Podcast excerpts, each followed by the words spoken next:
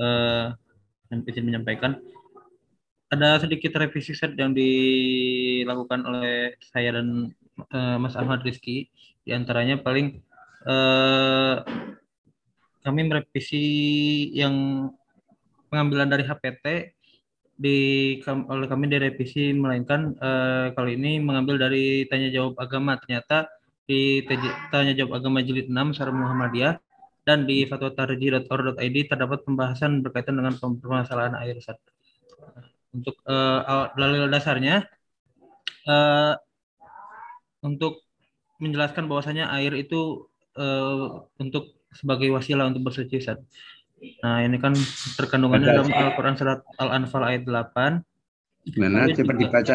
Tolong Mas, tolong dibaca semuanya saja.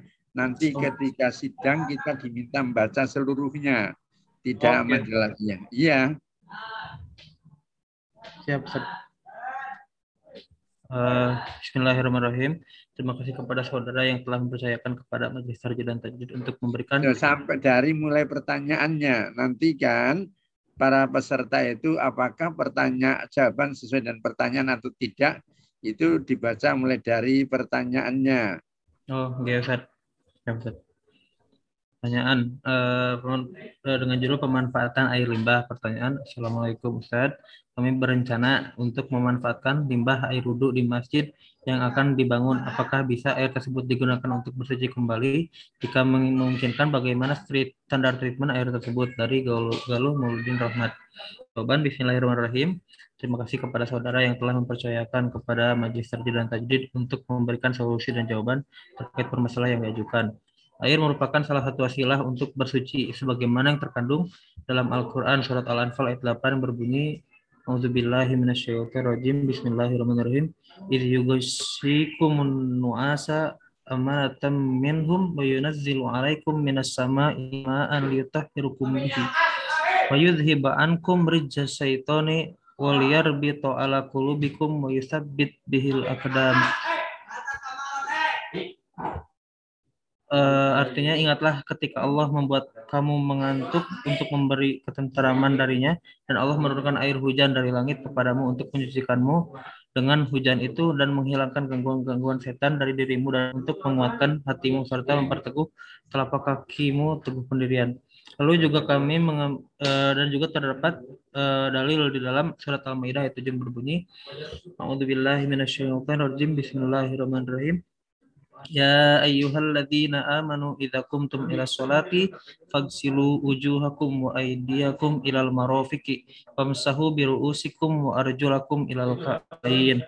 Fa in kuntum junuban fattahharu wa in kuntum marada aw ala safarin aw jaa ahadun minkum minal ghaiti aw lamastumun nisaa falam tajidu ma'an fatayammamu sa'idan thayyiban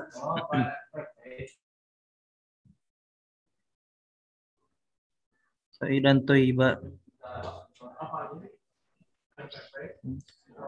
Saya mau Sa'idan Toiba. Famsahu biwujuhikum wa aidiyakum min ma yuridullahu liyaj'ala alaikum min harajin walaki yuridu liyutahhirukum wa liyutimma ni'matahu alaikum la'allakum tashkurun. Wahai orang-orang yang beriman, apabila kamu hendak melaksanakan sholat, maka bas, maka basuhlah wajahmu dan tanganmu sampai ke siku dan sapulah kepalamu dan basuhlah kedua kakimu sampai ke kedua mata kaki. Jika kamu junub, maka mandilah dan jika kamu sakit atau dalam perjalanan mm, atau kembali dari tempat buang air atau menyentuh perempuan, maka jika kamu tidak memperoleh air, maka bertayamumlah dengan debu yang baik suci. Usaplah wajahmu dan tanganmu dengan debu itu. Allah tidak ingin menyulitkan kamu, tetapi hendak membersihkan kamu dan menyempurnakan, menyempurnakan nikmatnya bagimu agar kamu bersyukur. Merujuk kepada tanya jawab agama jilid 6 suara Muhammadiyah dan fatwatarji.or.id terdapat pembahasan yang komprehensif berkaitan dengan masalah air. Mengenai air yang boleh dipakai untuk bersuci dan ada standarnya dan sifat-sifatnya yang digunakan untuk bersuci seperti air hujan, air laut, air danau, air kali dan sebagainya.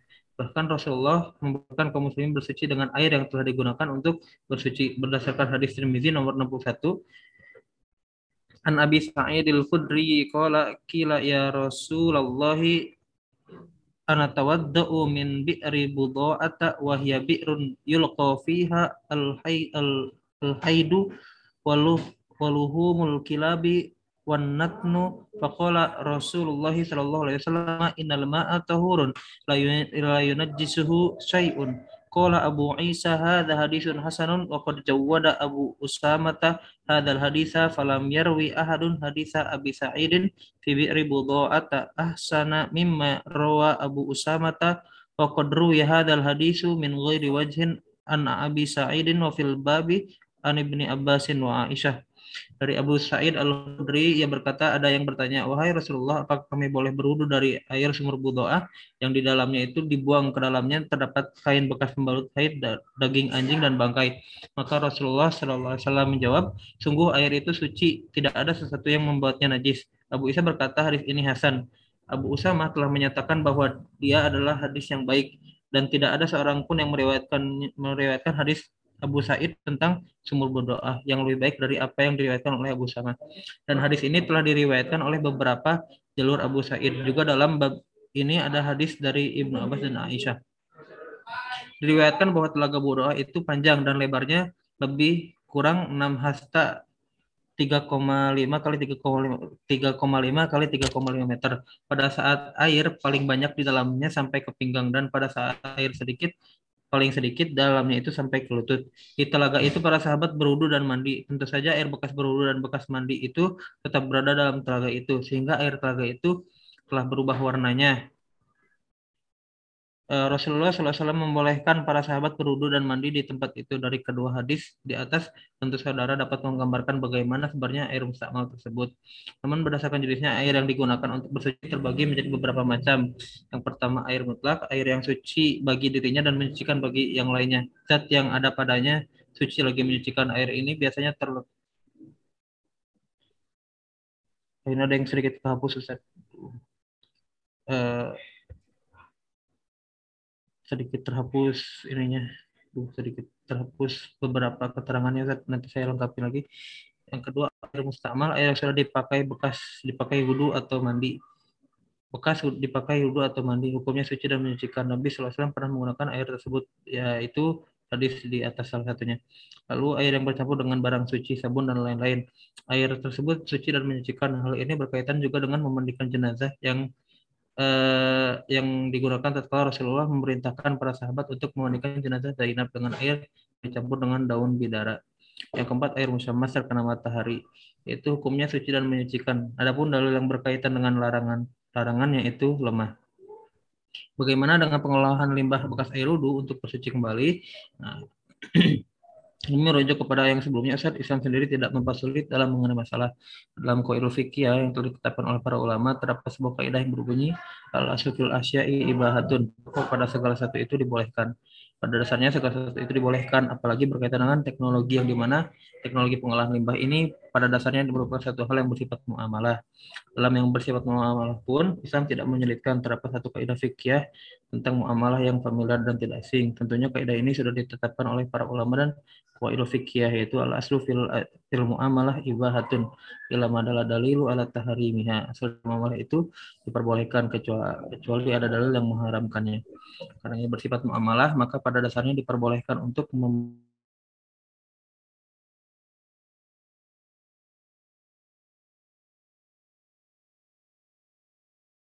untuk memenuhi persyaratan agar air dapat digunakan untuk bersuci kembali.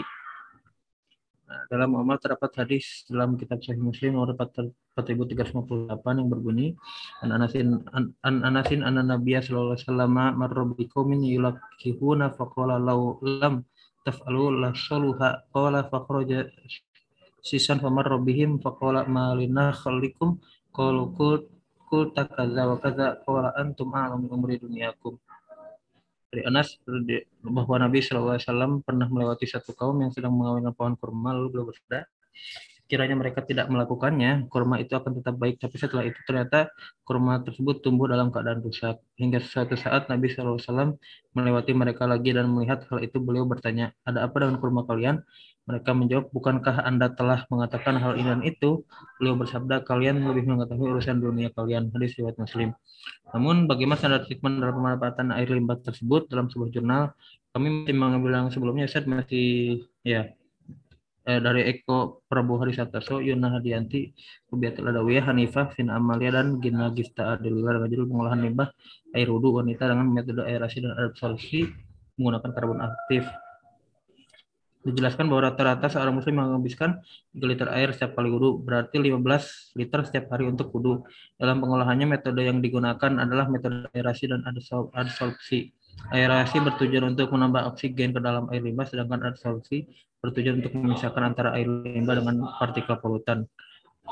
Pada penelitian ini, tahap pertama yang dilakukan adalah screening untuk mengetahui kondisi terburuk limbah.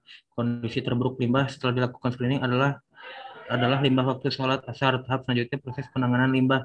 Penanganan secara aerasi dengan aerator selama 5 jam dan adsorpsi dilakukan dengan karbon aktif. Hasil analisis ini menunjukkan bahwa penanganan limbah air wudhu menghasilkan kualitas air yang lebih baik dan dapat mengembalikan kondisi air ke kondisi lebih awal air baku. Kondisi air limbah setelah pengolahan adalah pH 8,40, DO 8,7 mg per liter, TSS 0 mg per liter, COD 7,4 mg per liter, BOD 5,23 5 5 2,3 mg per liter, minyak lemak 7,2 mg per liter, warna 24 unit PT stripon dan tidak berbau. E. coli di bawah 3. Dengan demikian, lima bekas air wudhu yang telah diolah melalui metode aerasi dan absorpsi dapat digunakan kembali untuk bersuci karena kembali kepada kondisi awal air baku sehingga metode ini dapat dijadikan contoh ataupun acuan dengan syarat dengan syarat standar treatment standar treatment harus terpenuhi yang putih tekaran atau kadar kebersihannya atau pengolahannya. Kami berpendapat bahwa sebaiknya kita berwudu dengan air yang suci selama air tersebut masih memadai di daerah saudara. Namun jika tidak memperolehnya ataupun tidak ditemukannya, maka kita boleh berwudu dengan air mustaqmal. Mungkin cukup sekian Ustaz yang uh, kami sampaikan. Baik ya, sudah ada kemajuan. Coba dari awal Mas kita tayangkan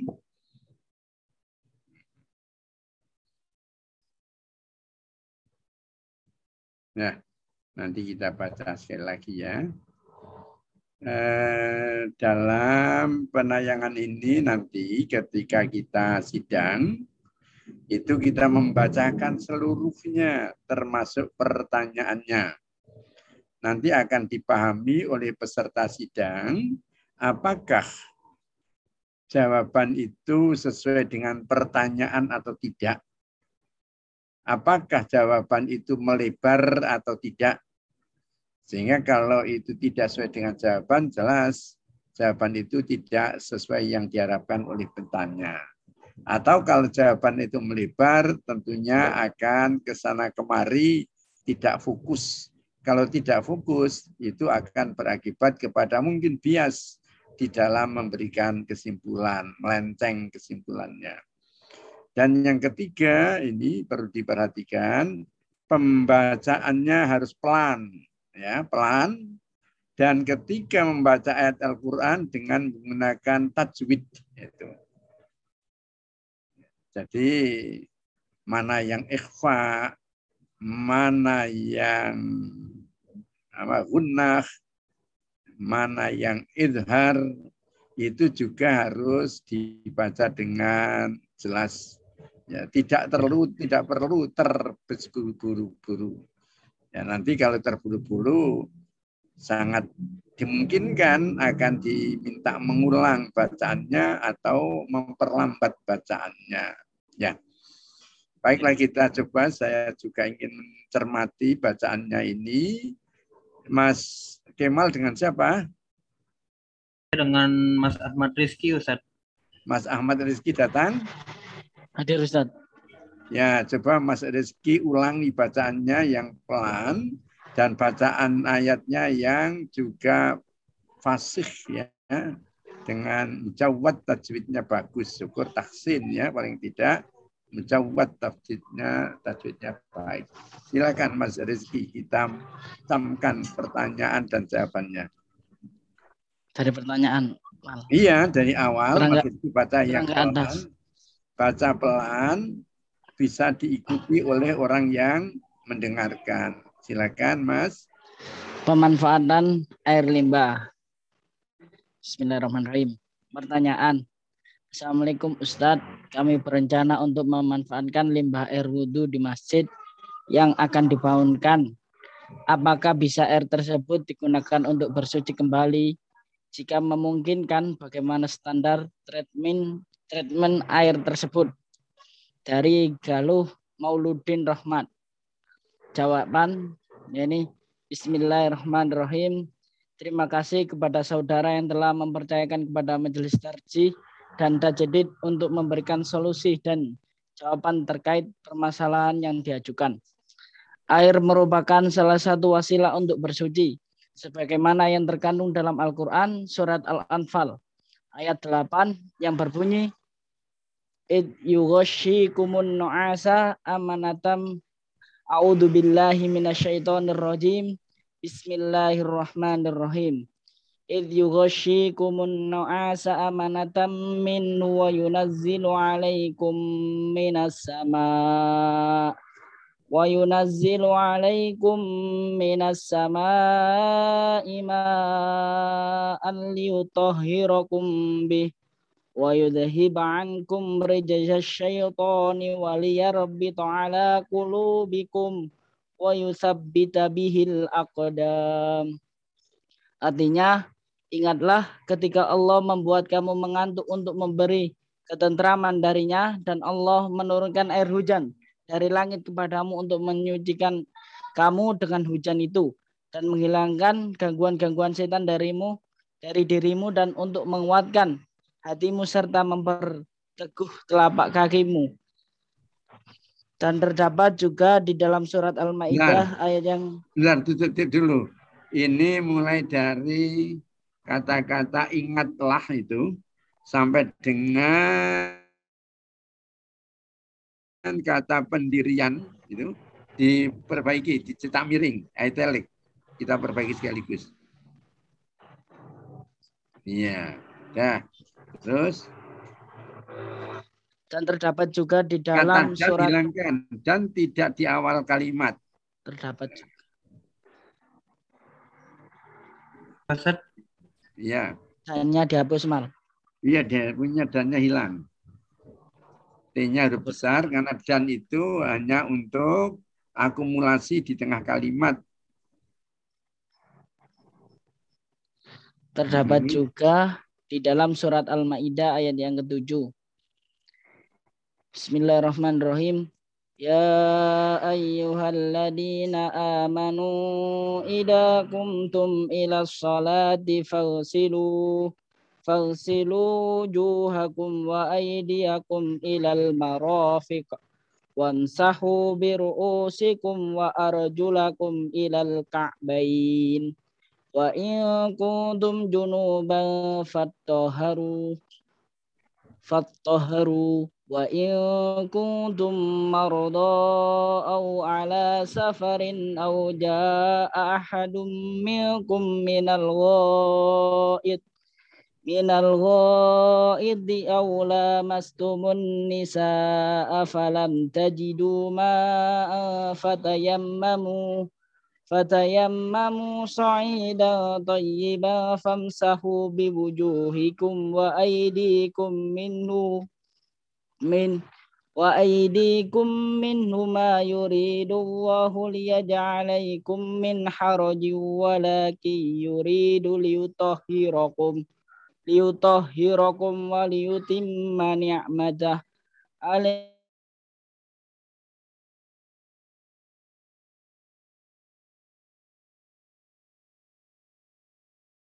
melaksanakan sholat maka basuhlah wajahmu dan tanganmu sampai ke siku, dan sabulah kepalamu dan basuh kedua kakimu sampai ke dua mata kaki.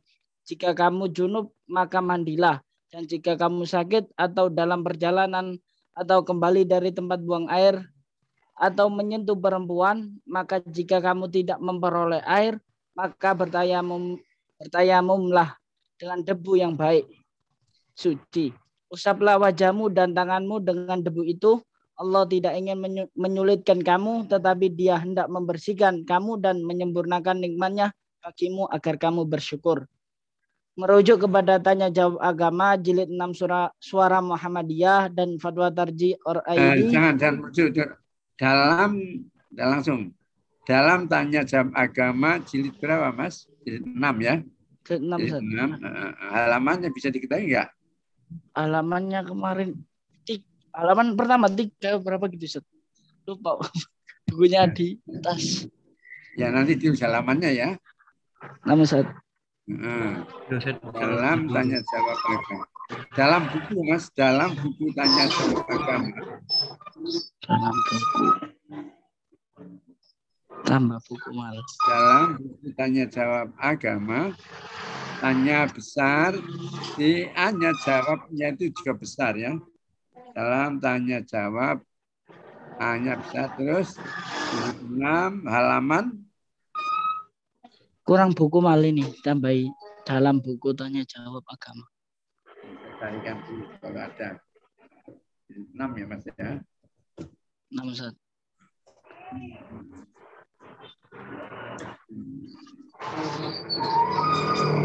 Tentang apa mas?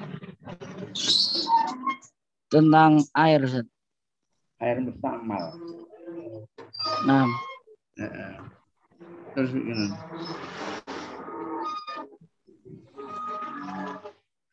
mengenai yang boleh dipakai untuk bersuci adalah ada standarnya, sifatnya dan digunakan. Nah, apa standarnya, Mas? Standarnya suci.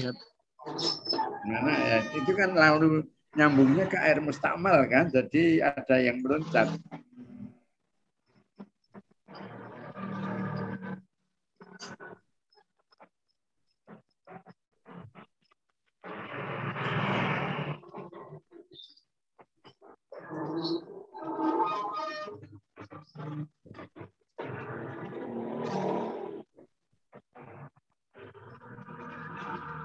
Kalau di bacaan saya begini, Mas.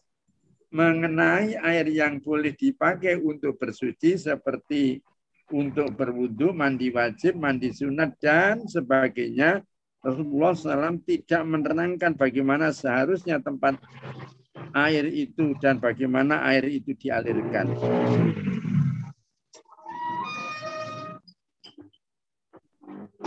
Nah, pertanyaannya ini adalah pertanyaan tentang tempat, Mas.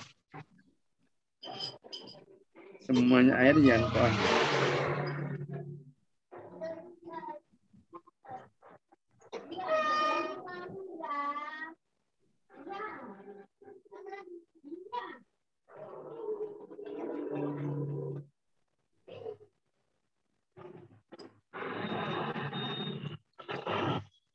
Ini tidak begitu lepas.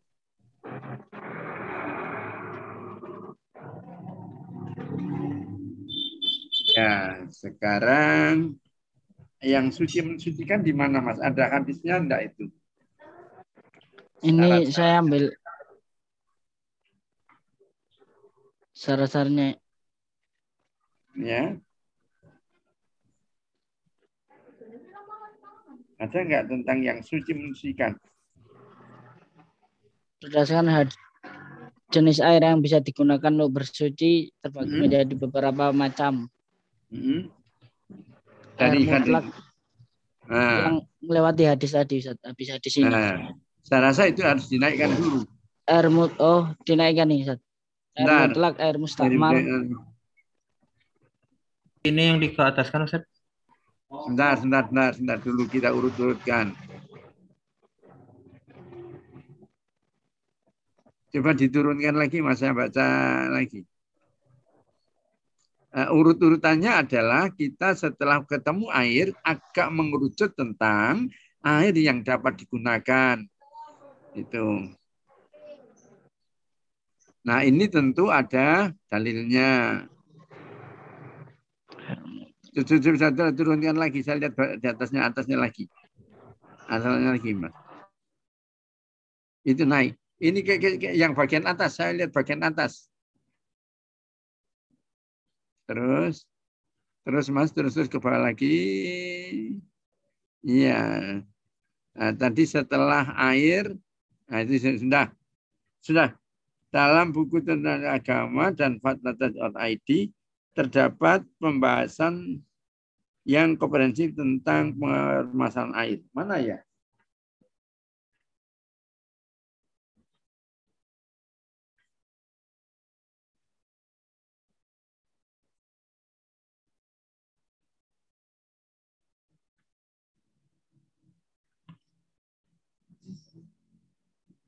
Nah ini barangkali Mas, tentang air yang dilimbah ah, kita ingin bahwa air yang bekas digunakan itu pada hakikatnya merupakan air mustakmal. Tentang air mustakmal, ah, begitu Mas.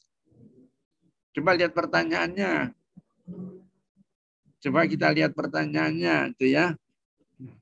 Apakah bisa air tersebut limbah air wudhu di Ya, itu ya.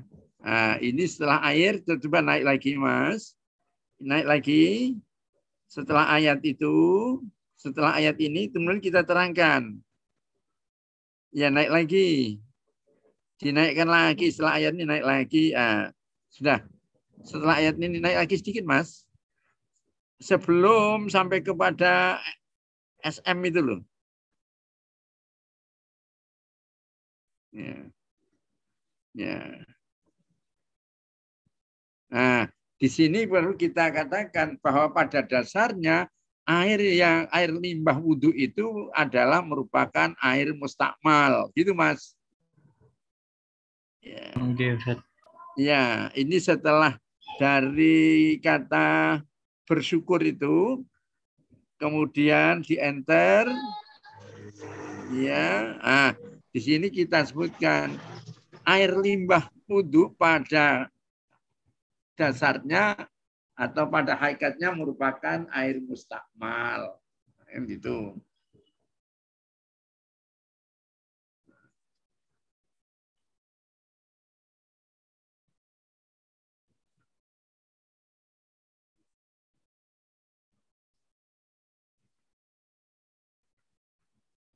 Tentang penggunaan air mustakmal dijelaskan dalam hadis apa gitu, Mas?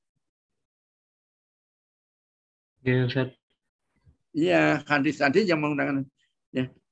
Air limbah wudhu pada hakikatnya merupakan air mustakmal. Penggunaan air mustakmal untuk bersuci atau untuk berwudhu itu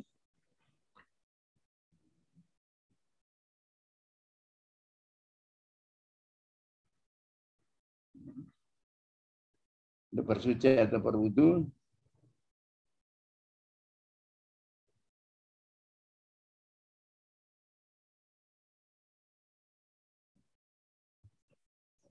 diterangkan dalam hadis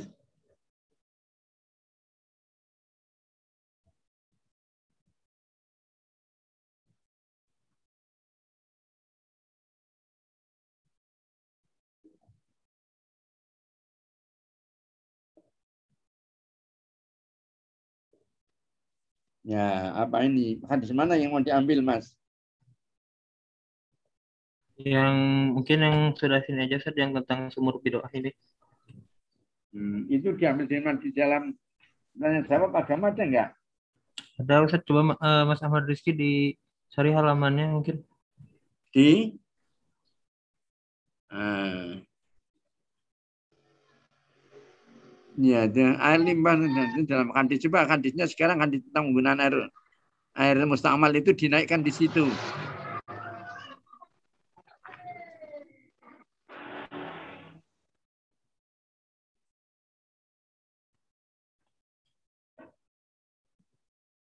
Coba hadisnya itu dinaikkan sampai dengan terjemahannya tiga kopi paste naikkan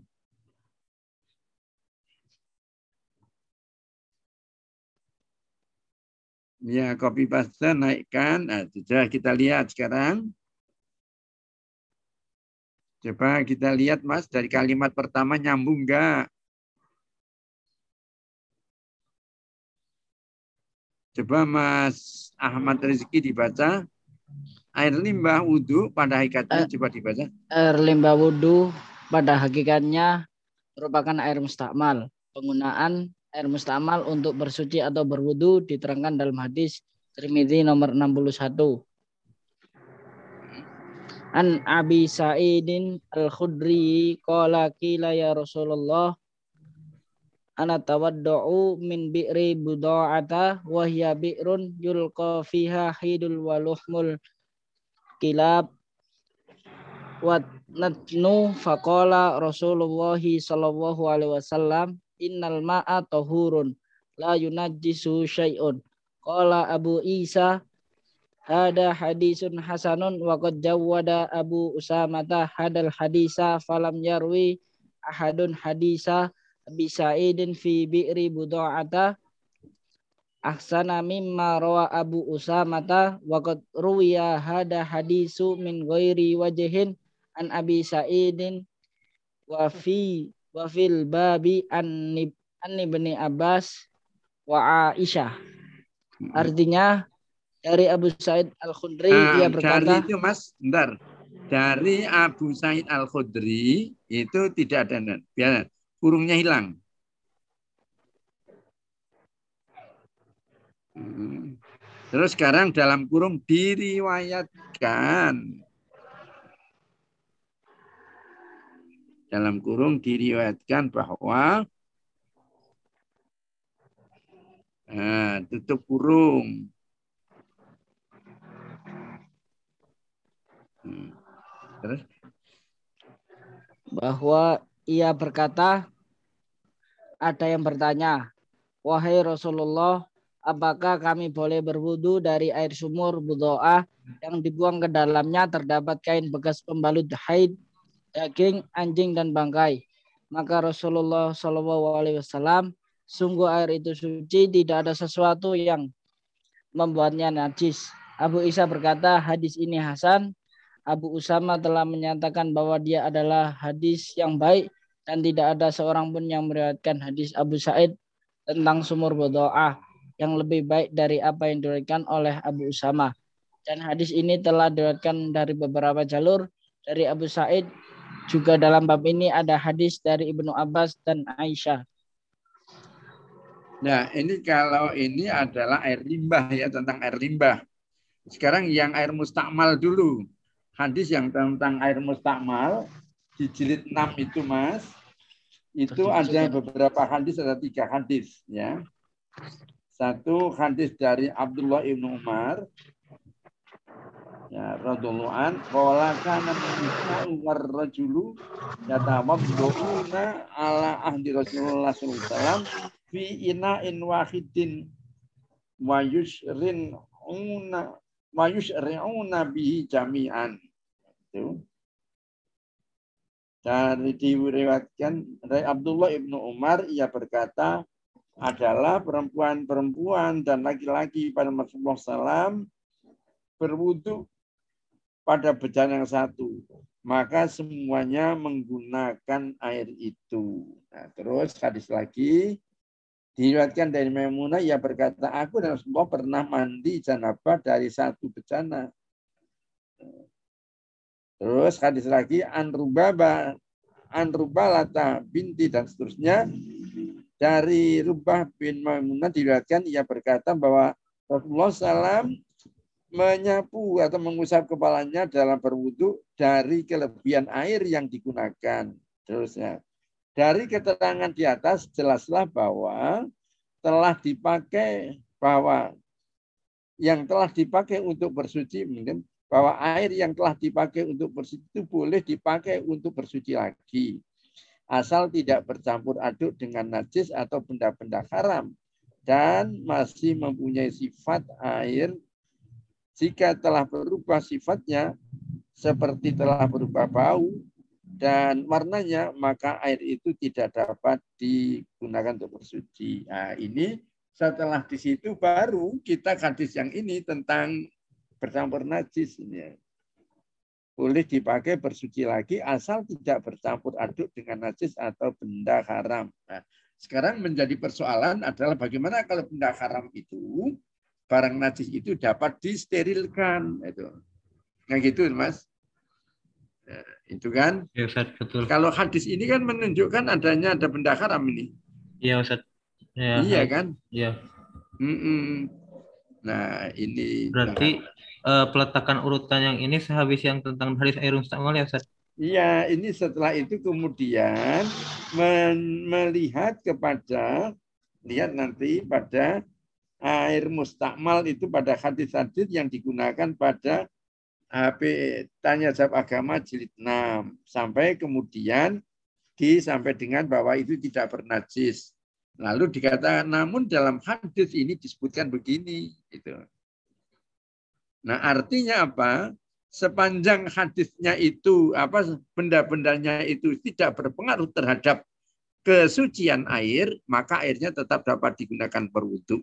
Proses sekarang sekarang tentang proses sterilisasi yang digunakan itu adalah mampu untuk menjadikan air itu suci. Nah, baru diterangkan tentang proses airnya itu, Mas. Oh, oke, okay, Ya, jadi ya, tadi urutannya ya air mustamal dulu. Terus dalam HPT ini ijazah agama air mustamal boleh sepanjang tidak ada najis. Namun kemudian ketika kita hadapkan dengan hadis ini itu ini hadis ini seolah-olah memberikan bahwa bernajis pun boleh. Lalu kita memberikan interpretasi bahwasanya ketika terkena ini adalah tidak merubah kepada kesuciannya atau kesuciannya masih tetap terjaga. Sehingga air bekas air limbah itu setelah diproses dengan cara yang bisa diterangkan itu tetap steril sehingga itu boleh untuk bersuci. Gitu Mas barangkali nanti harus kita uraikan. Tapi ini sudah jauh banyak kemajuan ya. Iya, Ustaz. Iya. Bisa minggu depan ya Mas ya. Saya rasa minggu depan sudah final ya. Insya Allah Ustaz diusahakan. Hmm. Hmm. Ustaz. Nanti dibaca dibaca jilid 6 itu air mustakmal dan air mustakmal yang di sini dikatakan sepanjang tidak bernajis dihadapkan dengan hadis ini ya, yang mengatakan ini. Jadi hadis ini memberikan kesan seolah-olah bernajis, tapi sesungguhnya dapat diartikan bahwa Semakalipun kan dimasukkan benda najis, tetapi kalau itu masih menunjukkan kesucian, tetap suci. Nah, oleh karena itu, ketika itu air pelimbah wudhu setelah diproses, itu diproses, dan itu menunjukkan kesuciannya tetap tetap menjadi air yang suci. Nah, gitu, Mas. Saya betul berharap ini sudah banyak kemajuan. Alhamdulillah betul ya minggu depan Mas ini bisa memperbaiki. Pelan-pelan nanti kita lakukan. Ya, Begitu. Ya, Mas Kemal dan Mas Anu pun ya. Iya, bisa dikerjakan. Ya. Baik, kita lanjutkan dengan siapa yang mau masuk lagi? Habib Ustaz. Ma, ya silakan. Mas Habib tentang perkawinan ya. Habib. Nah, nah. Iya, silakan Mas Habib. Kamu yang share. Sudah dibaca ya di 3 dan jilid 5 ya? Sudah, Ustaz. Iya, saya cari kok udah ada punya saya itu kalau terlingsut di mana itu. Kemarin itu ketika dengan mas-masnya itu ada kok sekarang tidak ketemu. Ayo Mas. Namun ini Ustaz, uh, untuk yang untuk saat ini kami masih itu mencari inti-inti poinnya dari apa pembahasan yang ada di TJA jilid 3 sama TJA jilid 5 itu. Mm -hmm. Untuk membedakan nanti pengambilan keputusannya. Soalnya kan di TJA jilid 3 itu tidak hanya membahas tentang menikah tentang wanita hamil, namun apa meluas ke sampai ke walinya juga itu. Mm -hmm. Pertanyaan. Ke, ke walinya. Nah, oh, pertanyaannya, iya kita karena pertanyaannya mengapa terjadi perbedaan itu kan? Jadi hmm. mengapa kalau yang dulu jilid tiga itu yang boleh menikahi adalah wanita yang menghamili, sedangkan pada jilid lima itu adalah tidak terbatas pada wanita yang menghamili, kan gitu. Nah, Hmm. mengapa terjadi pergeseran hukum? Ah, Ini tentu ini yang menggunakan burhani ini ya. Karena kalau, kalau secara burhani, kalau wanita ini sudah jelas hamil itu, maka sekalipun itu, maaf, berhubungan dengan laki-laki lain, tetap sperma laki-laki lain itu tidak akan membentuk janin baru. Itu. Itu ya. Jadi nah, persoalannya nanti akan timbul. Kebolehannya adalah karena setelah terjadi konsepsi, konsepsi itu artinya adalah pertemuan antara sperma dengan sel telur membentuk janin, maka sekalipun nanti masuk sperma-sperma berikutnya, sperma-sperma berikutnya ini tidak akan itu tidak akan berpengaruh sehingga dibolehkan untuk menikahi. Nah, nanti persoalannya apa anak sah atau tidak kita tidak akan lari ke sana. Itu saja. Mengapa terjadi perbedaan di situ saja, Mas? Kita membatasi di situ. Nah, tentu Oh, jawaban kita ini adalah secara burhani mengacu kepada literatur kedokteran. Ada nggak Mas Habib dicari terakan kedokteran kedokteran seperti yang saya katakan? Hmm, saya belum saya ke situ sih, cenderung apa masih membandingkan apa jalur apa istidlalnya antara ke TCA 3 sama TCA 5. Mm-mm, cuma enggak apa-apa. Itu nanti kita itu kalau membandingkan nas itu kita masih dalam pendekatan bayani. Kalau Oke. tadi itu kepada eh, pengetahuan kedokteran itu pendekatan burhani, gitu ya. Iya. Heeh. Coba Mas Habib, silakan. Nah, kesimpulan dalam TCA jilid 3. Yang pertama, eh, tidak sah. Nah, dalam kurung sah apabila dengan laki-laki yang menghamilinya. Didasarkan pada hadis riwayat Abu Dawud. Afan ini belum tak masukkan hadisnya. Terus eh, hadis ini dalam TCA jilid 3 didukung dengan apa dengan dasar surat At-Tolak yang menjelaskan tentang masa idah wanita hamil yaitu sampai dengan mengelahirkan.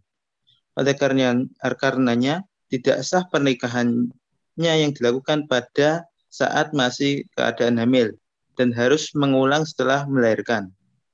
Tetapi bila itu pernikahannya dengan lelaki yang menghamili maka hukumnya sah. Sesuai dengan kesimpulan seminar Majelis Tarjih 1986 dengan dasar tidak termasuk dari yang dilarang dalam surat An-Nisa ayat 23. Kemudian eh, kesimpulan dalam TJA jilid 5 di sini TJA jilid 5 berbeda. Mereka menggunakan istidlal dalil yang diawali dari eh, Quran surat An-Nur ayat 3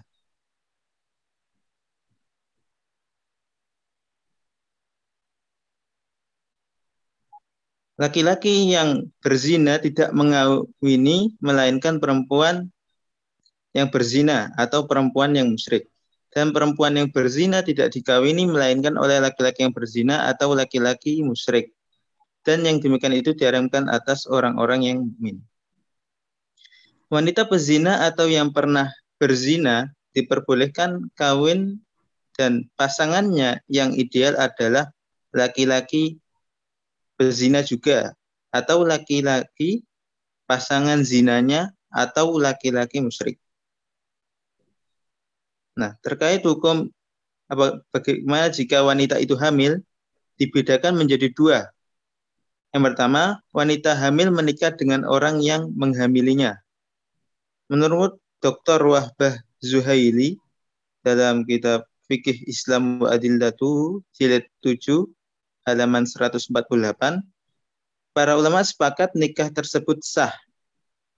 Kemudian tim fatwa bersepakat, ini tim fatwa pada TJS 5 sepakat terhadap pendapat ini karena sesuai dengan firman Allah di atas surat An-Nur ayat 3. Yang di sana tidak ada pembatasan apakah wanita itu hamil atau tidak.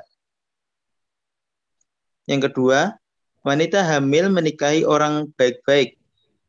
Di sini mulai timbul banyak perbedaan pendapat.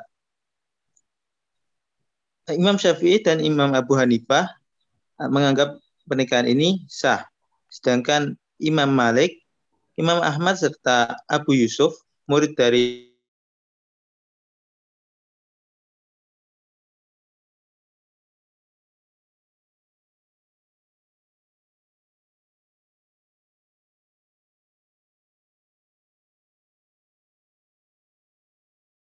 hamil karena disebabkan zina tidak memiliki masa idah sehingga bisa langsung menikah. Sedangkan pada pendapat kedua, wanita hamil karena zina masih memiliki iddah yaitu sampai melahirkan.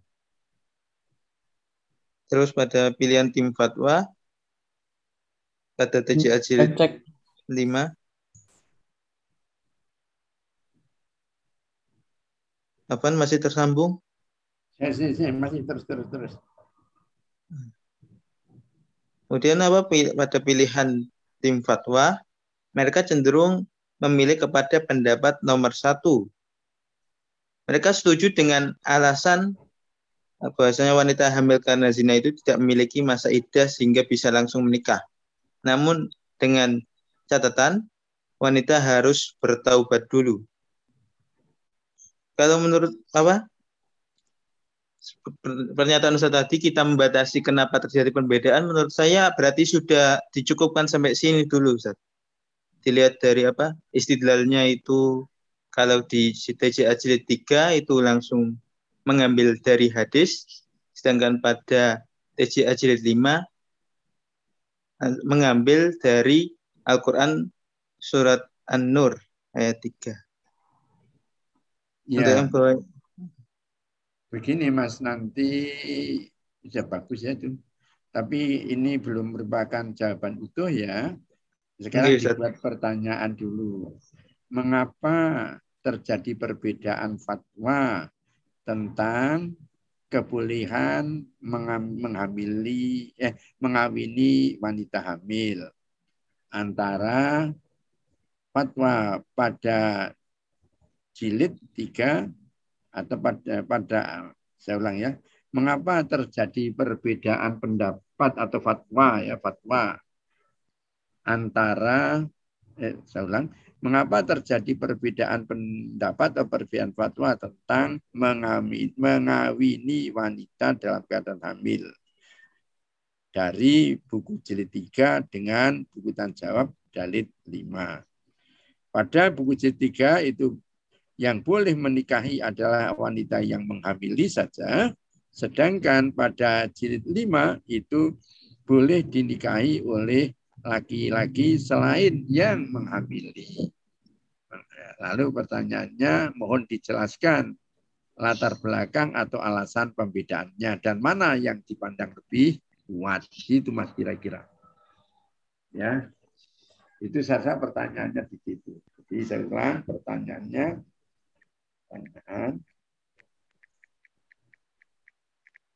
Misalnya mohon dijelaskan tentang perbedaan fatwa tentang fatwa yang berkaitan dengan menikahi wanita hamil pada buku tanya jawab jilid 3 disebutkan kan yang boleh menikahi adalah adalah laki-laki yang menghamili. Sedangkan pada TC jilid 5 5 yang di jilid 5 disebutkan yang boleh yang disebutkan yang disebutkan dibolehkan laki-laki selain yang menghamili untuk menikahi. Laki-laki selain yang menghamili untuk menikahi. Nah,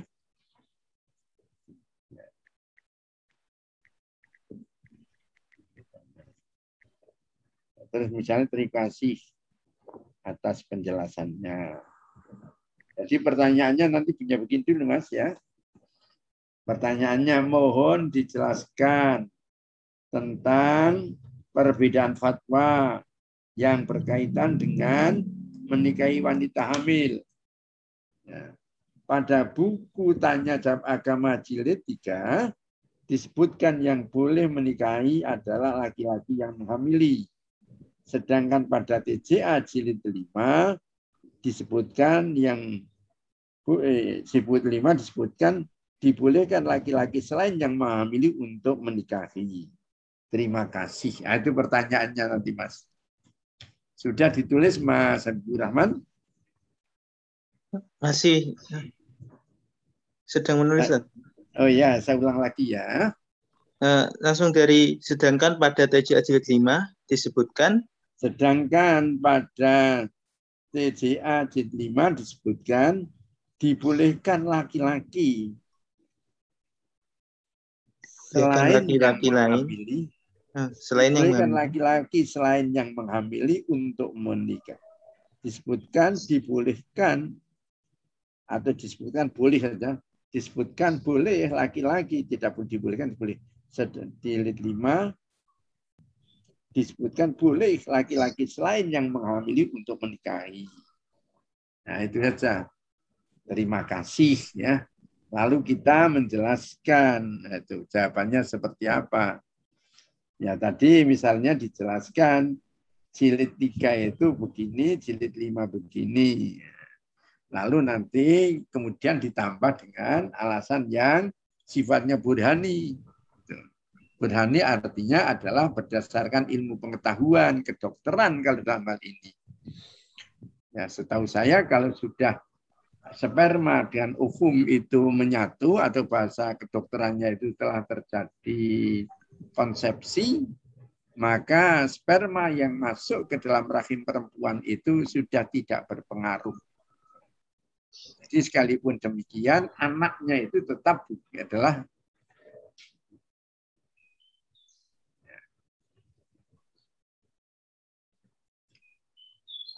tidak harus menunggu sampai melahirkan. Karena sudah jelas anaknya bukan anak yang menikahi, karena dia bukan yang mengambil setelah terjadi kehamilan. Berarti apa? Selain kita menjawab dari sisi apa metode bayarinya, kita juga menambahi di sisi metode burhaninya ya Ustaz. Iya. Mengenai apa nah, pendapat ilmu pengetahuan. Iya betul gitu. Bayannya, lalu kalau dari bayani itu nanti kita memberikan dalil. Nah dalil itu mana yang kita pandang lebih kuat gitu. Dua pendekatan saja Ustaz ya. Pendekatan burhani sama bayani. Iya, Irfani saya rasa tidak ya. Karena di dalam eh, manhaj tarjih pun dikatakan bahwa kalau sudah cukup dengan salah satu pendekatan tidak perlu dengan pendekatan yang lain. Artinya kalau dia dengan pendekatan bayani itu dapat dipecahkan, cukup dengan pendekatan bayani tidak perlu kepada burani. Kalau bayani dan burani sudah, Irfani juga tidak perlu lagi kan itu. Nah, saya rasa dengan Bayani dan Burhani ini sudah cukup. Nah, nanti dicari di mana, Mas, penjelasan itu. Buku kesehatan ya. Oke, Ustaz. Nanti iya. saya coba. Coba, iya. Jazakumullah khairan, Ustaz, atas koreksi. Iya, afwan. Wa iyyakum, wa iyyakum Barangkali masih satu lagi ya yang mungkin bisa ada lima pertanyaan. Mungkin kita bisa mendiskusikan satu lagi. Memang tidak bisa kun fayakun sekali jadi yang kayak gini nih. Dari kami Ustaz. Ya silakan. Siapa ini Mas Miftahul Khair ya? Iya Ustaz. Tentang apa Mas Miftah?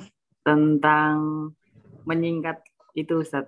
Sallallahu Oh alaihi iya, wasallam dan Mm, mm, subhanahu iya, kata-kata SWT, SAW itu ya.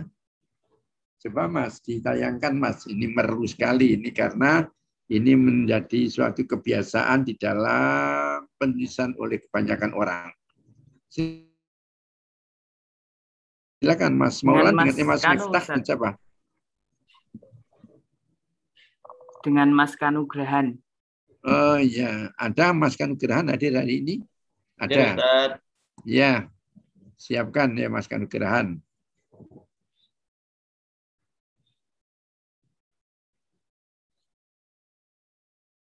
Dibaca dari pertanyaannya ya.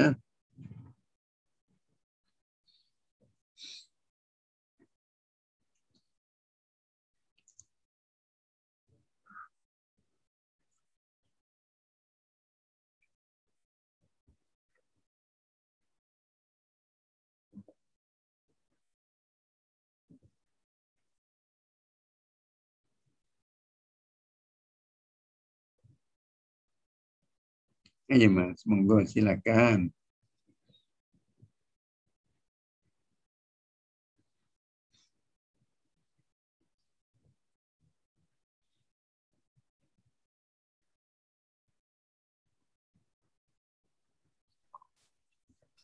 Eh, baik, Bismillah. Ada suaranya? Ya, Terdengar? jelas, jelas. Suaranya jelas, tulisannya pun sudah bisa dibaca. Baik. Eh, ini pertanyaan yang kedua eh, tentang singkatan dari Ahmad Zamroni. Baik, langsung saja ke pertanyaannya. Assalamualaikum warahmatullahi wabarakatuh. Izin bertanya, saya Ahmad Zamroni dari Bantul, DIY. Apakah boleh kita menyingkat nama Nabi Shallallahu Alaihi Wasallam cukup dengan Nabi Muhammad SAW dalam penulisan, termasuk juga Allah Subhanahu Wa Taala kita singkat dengan Allah SWT. Terima kasih. Ya, sebentar Mas. Sallallahu alaihi wasallam SO-SO-nya itu ganti A ya, karena tanda fathah itu tidak dengan O tapi dengan A. Sekalipun itu tulisannya salallah tapi tidak sallallahu alaihi wasallam. O-nya ganti dulu. Ya. Yuk Mas, pelan-pelan nih kita jawab. Waalaikumsalam. Kemudian langsung ke jawaban. Kami ucapkan terima kasih atas kepercayaan saudara kepada tim Fatwa Majelis Tarjih dan Tajdid pimpinan Pusat Muhammadiyah untuk menjawab pertanyaan saudara. Terkait menyingkat tulisan solawat Nabi Muhammad Sallallahu Alaihi Nah. Wasallam Ganti O A. Hmm. Salam. Terdapat ulama-ulama yang memberikan komentarnya mengenai hal itu. Oh, hal berikut, maaf. Pertama, keterangan Ibnu Solah atau ahli hadis, penulis kitab Mustolah Hadis yang dikenal dengan Muqaddimah Ibnu Solah yang menyatakan ini langsung artinya atau bagaimana Ustaz? Ya, ditul, di, ya, dibaca teksnya, Mas ya. Sebabnya nanti ketika kita membaca sana, kalau ada kekeliruan penerjemahan akan diberikan ralat ya. Oh, iya Ustaz. Yang bagi lahu ayyuhafidhu ala kitabatis solawati wa taslimi ala rasul. itu sholawati, Mas. Oh, solati astagfirullah. Heeh. Solati wa taslimi ala rasulillahi sallallahu alaihi wasallam inda zikruhu.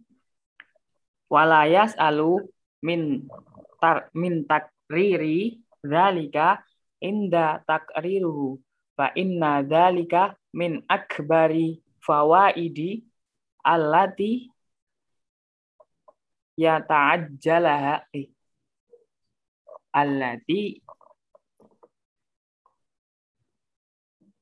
apa ini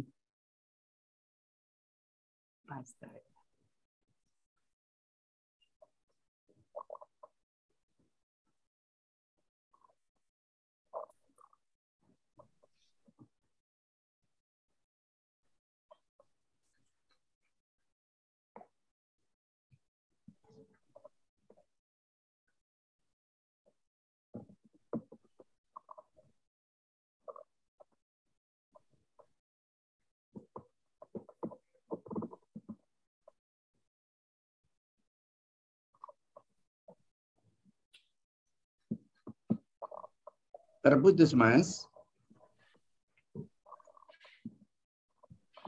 Halo. Mas Miftah, terputus.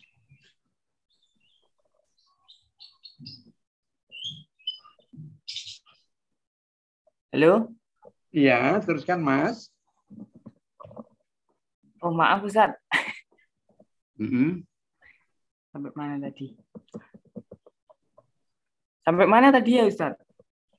Ya, tadi baca teks pendapatnya Ibnu Salah itu. Eh, ya taja'allaha, Mas. Oh, putus ya berarti tadi.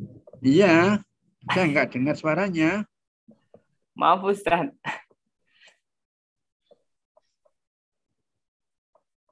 Allati yataja'allaha talabatil hadisi wa kitabatihi. Wa min aghfali dzalika faqad harama haddun adiman. Selayak, artinya selayaknya penulis hadis berusaha menjaga penulisan solawat dan salam untuk Rasulullah Shallallahu Alaihi Wasallam ketika menyebut nama beliau dan tidak merasa bosan dengan mengulang-ulang tulisan salawat. Ketika mengulang penyebutan nama Nabi Shallallahu Alaihi Wasallam, karena ada manfaat besar yang segera didapatkan oleh penulis hadis dan tulisannya. Siapa yang melalaikan hal itu berarti dia menjauhkan dari kebe keberuntungan yang besar. Kemudian Ibnu Salah menyebutkan dua hal yang selayaknya dijauhi adalah summa liyatajan naba fi isbatiha. Apa ini? Taksimaini nih. Ya, tak. Nuksa ini, Mas. Nuksa Oh. ini. Alah, tak kira tak ini. Kecil kali. Maaf, maaf. Nuksa ini. Ahaduma ayat ayat tubaha maksusotin surati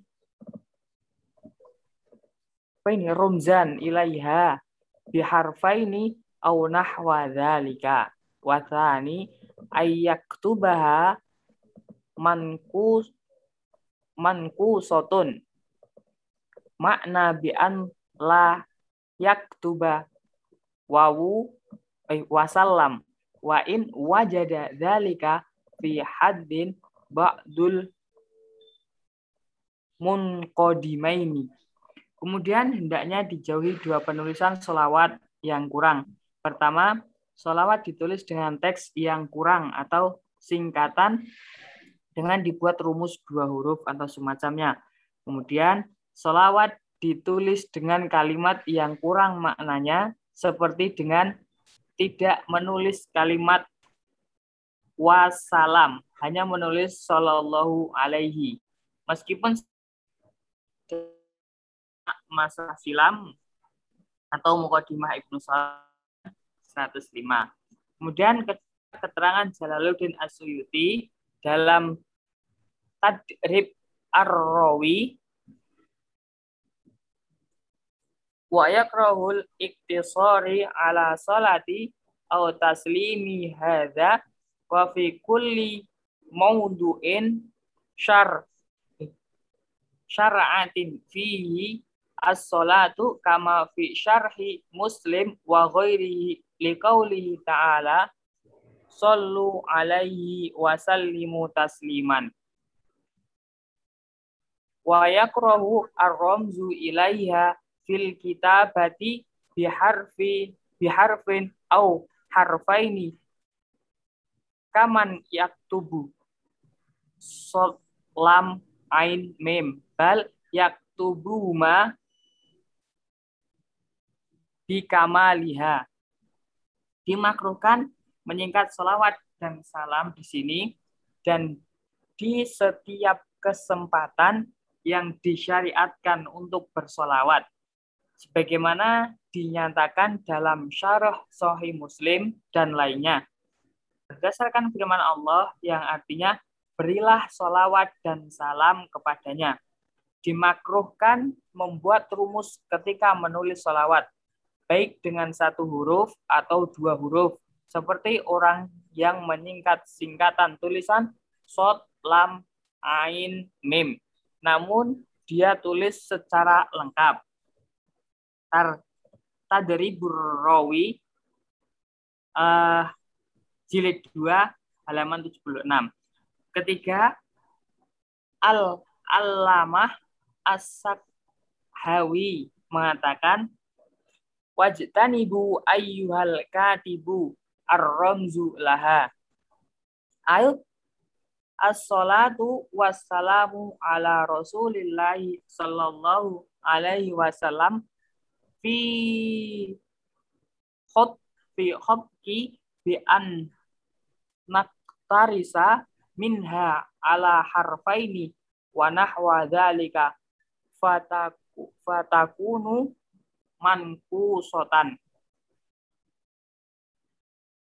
suratun kama yaf'alahu al-katibu eh, al apa ini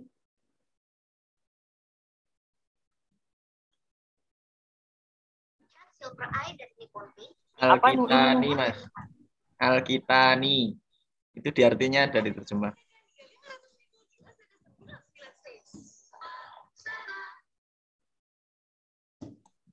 Wal jalatu min abna'il ajmi ghaliban wa awamul qalibati fayak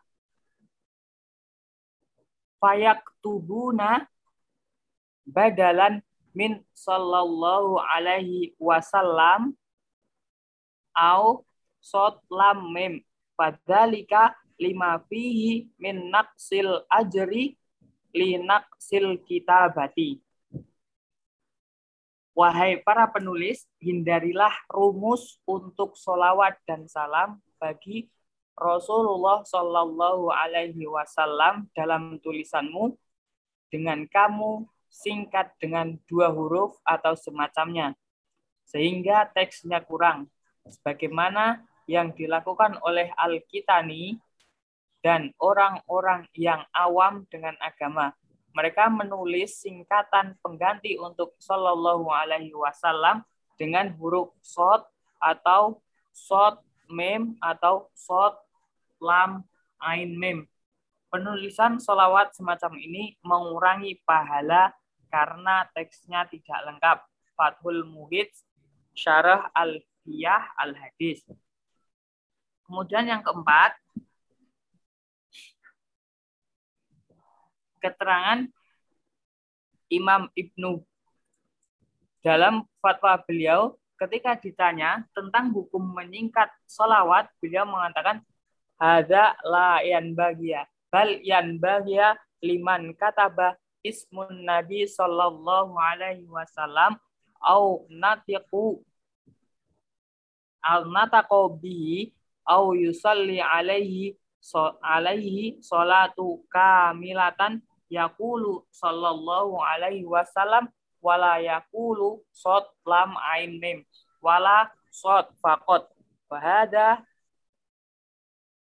kasalun la yan bahya bal as-sunnatu wal masyru'u ayyaktuba as-salatu sorihatan. Fayaqulu sallallahu alaihi wasallam au alaihi salatu wassalam li'anna Allah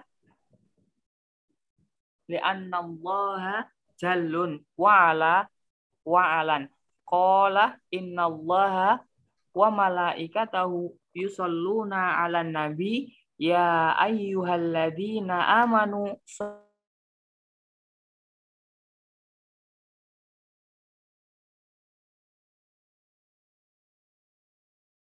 Idatan sallallahu alaihi biha ashron waja'a anhu ay anna jibrila ah barahu anna man shalla alaihi wahidatan sallallahu alaihi biha ashron wa man sallama alaihi wahidatan sallamallahu alaihi biha ashron al hasan bi asroti amsaliha.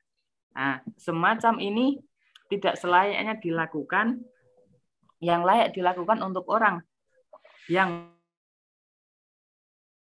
menulis nama Nabi Shallallahu Alaihi Wasallam atau menyebut nama beliau untuk membaca salawat kepada beliau secara sempurna.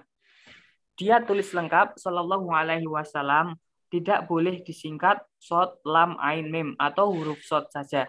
Semacam ini tindakan malas yang tidak selayaknya dilakukan. Yang sesuai sunnah, solawat ditulis jelas Sallallahu Alaihi Wasallam. Alaih salat Sallallahu Alaihi Wasallam atau alaihi salatu wasalam.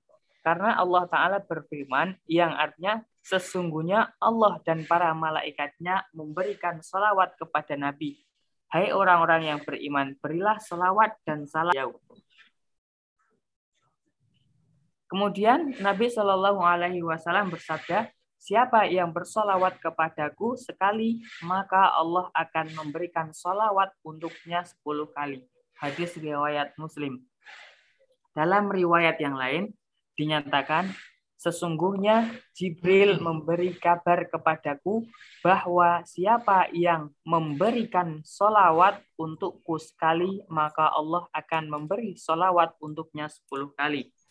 Siapa yang memberikan salam untukku sekali, maka Allah akan memberikan salam untuknya lima kali. Kemudian di dalam Al-Quran Allah berfirman, A'udzubillahi minasyaitonirrajim. Sabbaha ma fis samawati wal ard wa huwal azizul hakim.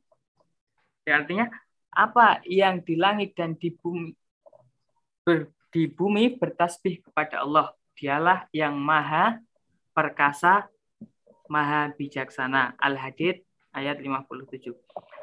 Pada ayat ini dijelaskan bahwa semua yang diciptakan Allah baik yang berada di langit maupun yang berada di bumi seperti bintang, tumbuhan, batu, dan lain-lain yang bernyawa ataupun tidak, seharusnya siap setiap waktu seharusnya setiap waktu dengan tulus dan ikhlas bertasbih kepadanya, menyatakan kebesarannya dan mengakui bahwa dialah yang maha kuasa.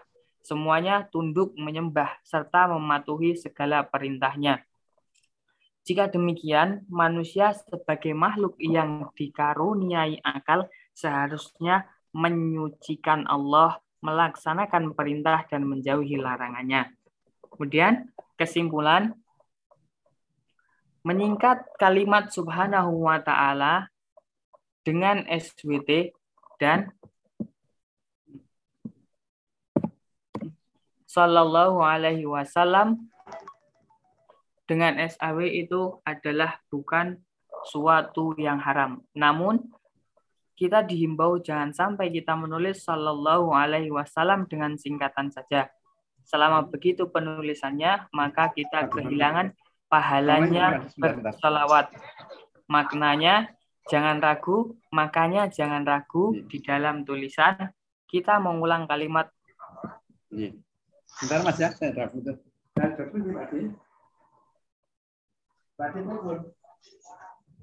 Nah, ketika mempertanyakan dengan Allah SWT dan Rasulullah SAW, kita dahulukan Allah SWT ya. Apakah boleh kita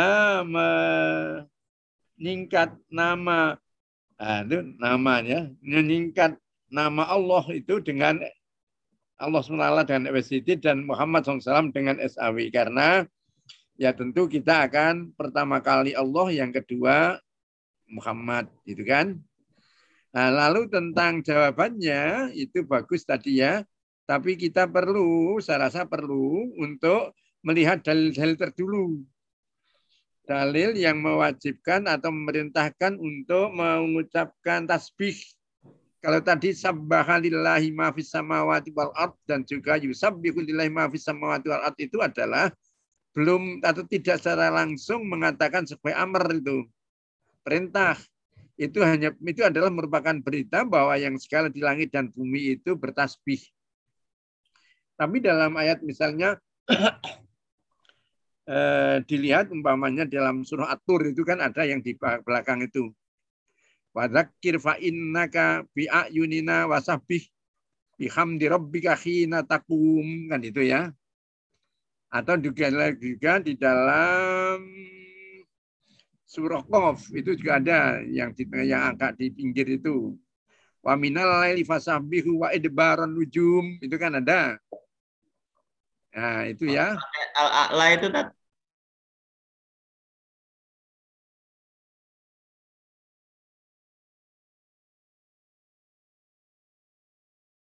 Ya, menunjukkan bahwa kita itu bertasbih menunjukkan nama Allah. Nah, sedangkan sebutan tasbih nama Allah itu bisa dengan eh, ya biasanya bukan biasanya disebut dengan Allah Subhanahu wa taala ya. Sebutan Subhanahu wa taala ini adalah merupakan dalam bentuk tasbih ya Mas. Ya di samping hadis yang misalnya ada hadis yang mengatakan kalimatani khafifatani fil lisan saqilatani fil mizan subhanallahi wa bihamdih subhanallahil azim misalnya dua kalimat yang mudah diucapkan tapi ringan di berat di timbangan yaitu adalah Maha suci Allah dan ma itu